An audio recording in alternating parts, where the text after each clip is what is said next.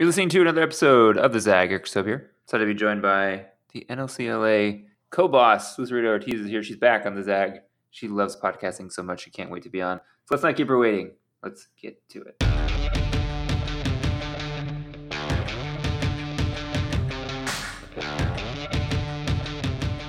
All right, Ms. Ortiz, what's it like being in charge of NLC? You took over in the summer, I guess, but yeah, it's been about six months. What do you think so far? Well, we've had some pretty big shoes to fill. uh, we have a really amazing board. We've got an amazing chapter co-director. Um, so it feels like something that's really exciting uh, with a lot of support and also realizing a lot of the work that goes on behind the scenes. And then you'd been in selection before, and we'll announce a new 2020 fellows for Institute Engage soon. But what was it like in being in that process, knowing that you're in charge and co in charge of the chapter? It was a big responsibility. It's always felt like a big responsibility, um, but obviously it feels even more so now, wanting to think bigger picture about the LA alumni um, community overall. Um, but I've, I've always loved running selections uh, from both the logistics side of it and you know thinking about what does it mean to have an equitable process an accessible process and also to involve the alumni community. Folks donate their time to review apps to do interviews and we're so so grateful for that. Um, so it's always great to get to connect with folks through that process as well. Nice. So i want to have you on not necessarily for nlc stuff but for real job stuff because nlc we know doesn't pay the bills unfortunately. But yeah you had a really cool an important project that launched a couple weeks ago. And now that the dust has settled, I think you're in a better place to talk about it because you probably got some sleep afterwards. But give folks, first of all, the scoop where you work and then the, the overall scope of the project, then we'll dive into some details. Yeah, I'm really excited to share a little bit more about this project. So I work for an organization called Promise54, and we do education consulting focused on uh, talent, uh, diversity, equity, and inclusion. Um, so our our thinking is that if we can create work environments where people can really bring their full authentic selves, um, it sets them up to do better work for students in education. And one of the projects I've been working on over the course of the last year is creating a series of what we call radically human DEI case studies. Um, and the goal is to really dive into what it actually looks like and feels like for an organization to engage in a DEI journey on the ground. And how did you convince the orgs to let you do this? uh, well, we're really fortunate to have really wonderful partnerships with a lot of organizations that we work through or come into contact with. And um, three organizations that we highlight in these case studies uh, TNTP, Blue Engine, and College Track.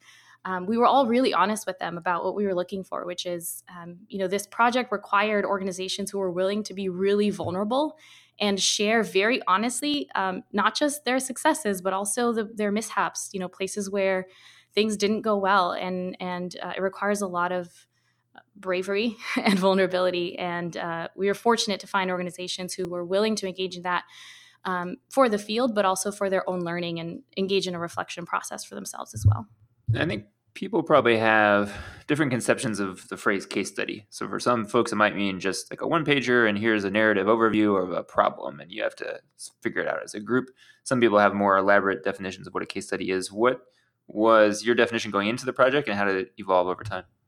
It definitely evolved. I think when we initially started this project, we were thinking more of a traditional case study, which is, you know, five pages and you present a problem of practice and, you know, either leave it on a cliffhanger or you you talk through what the organization did to solve that a specific problem.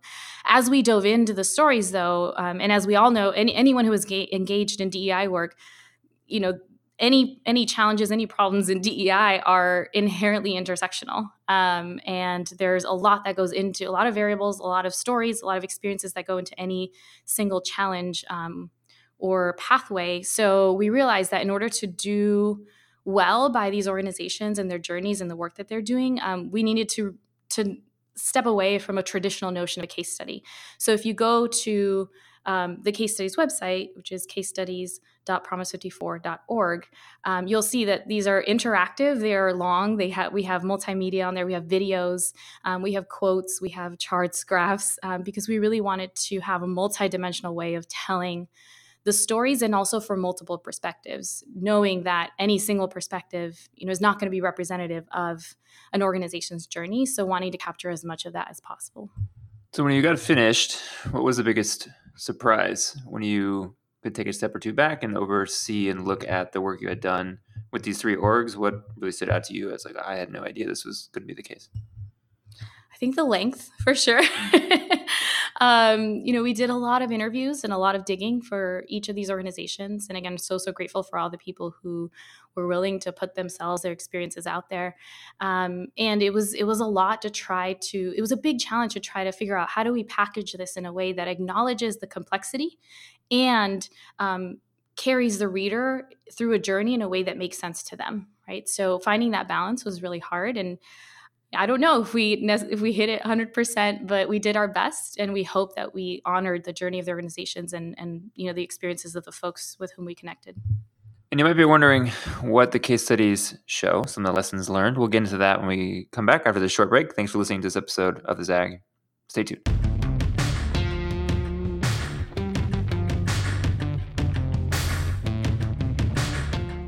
All right, so I'm sure people want to know what you found? Were folks super successful with DEI? Was it all over the board? What are the lessons to learn of things not to do with DEI? Everyone is talking about this issue. Everyone is thinking about this for the most part in their organization.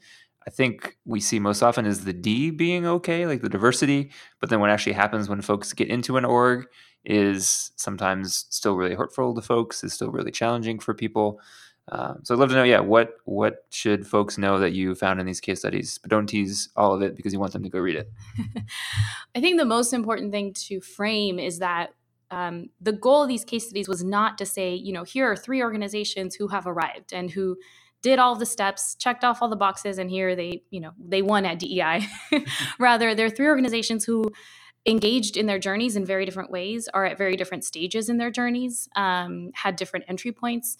And really, the goal, the finding here is that there is no sequence of events that is exactly right for every organization.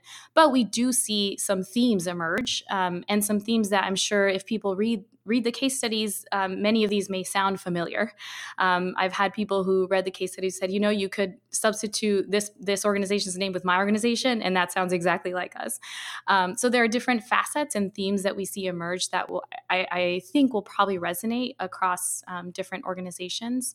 Um, and some of those are overlapping across the case studies, and some of those are quite different. But the goal was to illuminate, you know, here is here are three organizations' journey. Here, here we're pulling out some of the themes that may sound familiar or that we we may see in our practice pretty consistently, and just highlight some of the practices, some of the experiences. Um, but the goal was not to lay out here is the path and here is the checklist of things to do. Um, when organizations try to approach DEI from a checklist standpoint, then they begin to erase the experiences of the folks they're trying to serve, right? Of the communities they're serving, but also of their own staff. And it's really critical to start from our staff and listening, a listening standpoint to really understand, you know, what is the environment we are creating? What are our um, gaps? And then develop individualized ways to get there. And then what role ultimately did you see leadership playing? We we know it's important because the leader of an org is the leader of an org, but what takeaways did you see from what you found about when leaders can really influence DI in a positive way or when they can maybe stunt the growth of an org when it comes to these important topics? What kind of things should folks key in on when they read the case studies? One of the things we find across the board is that leadership buy in is really critical to meaningfully move DEI work forward in an organization. Um, without leadership buy in, it's very, very difficult.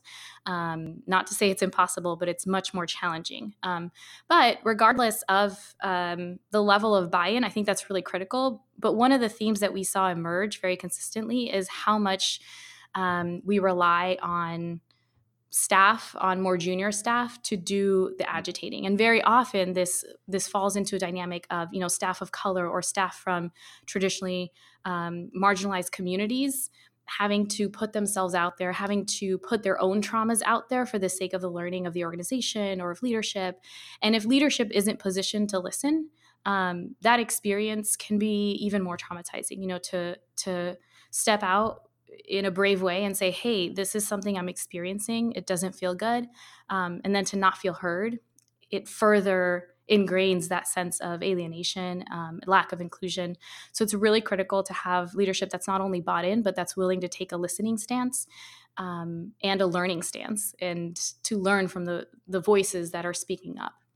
Did any of these orgs have someone on staff dedicated to DEI, some sort of equity officer or chief something or other of DEI?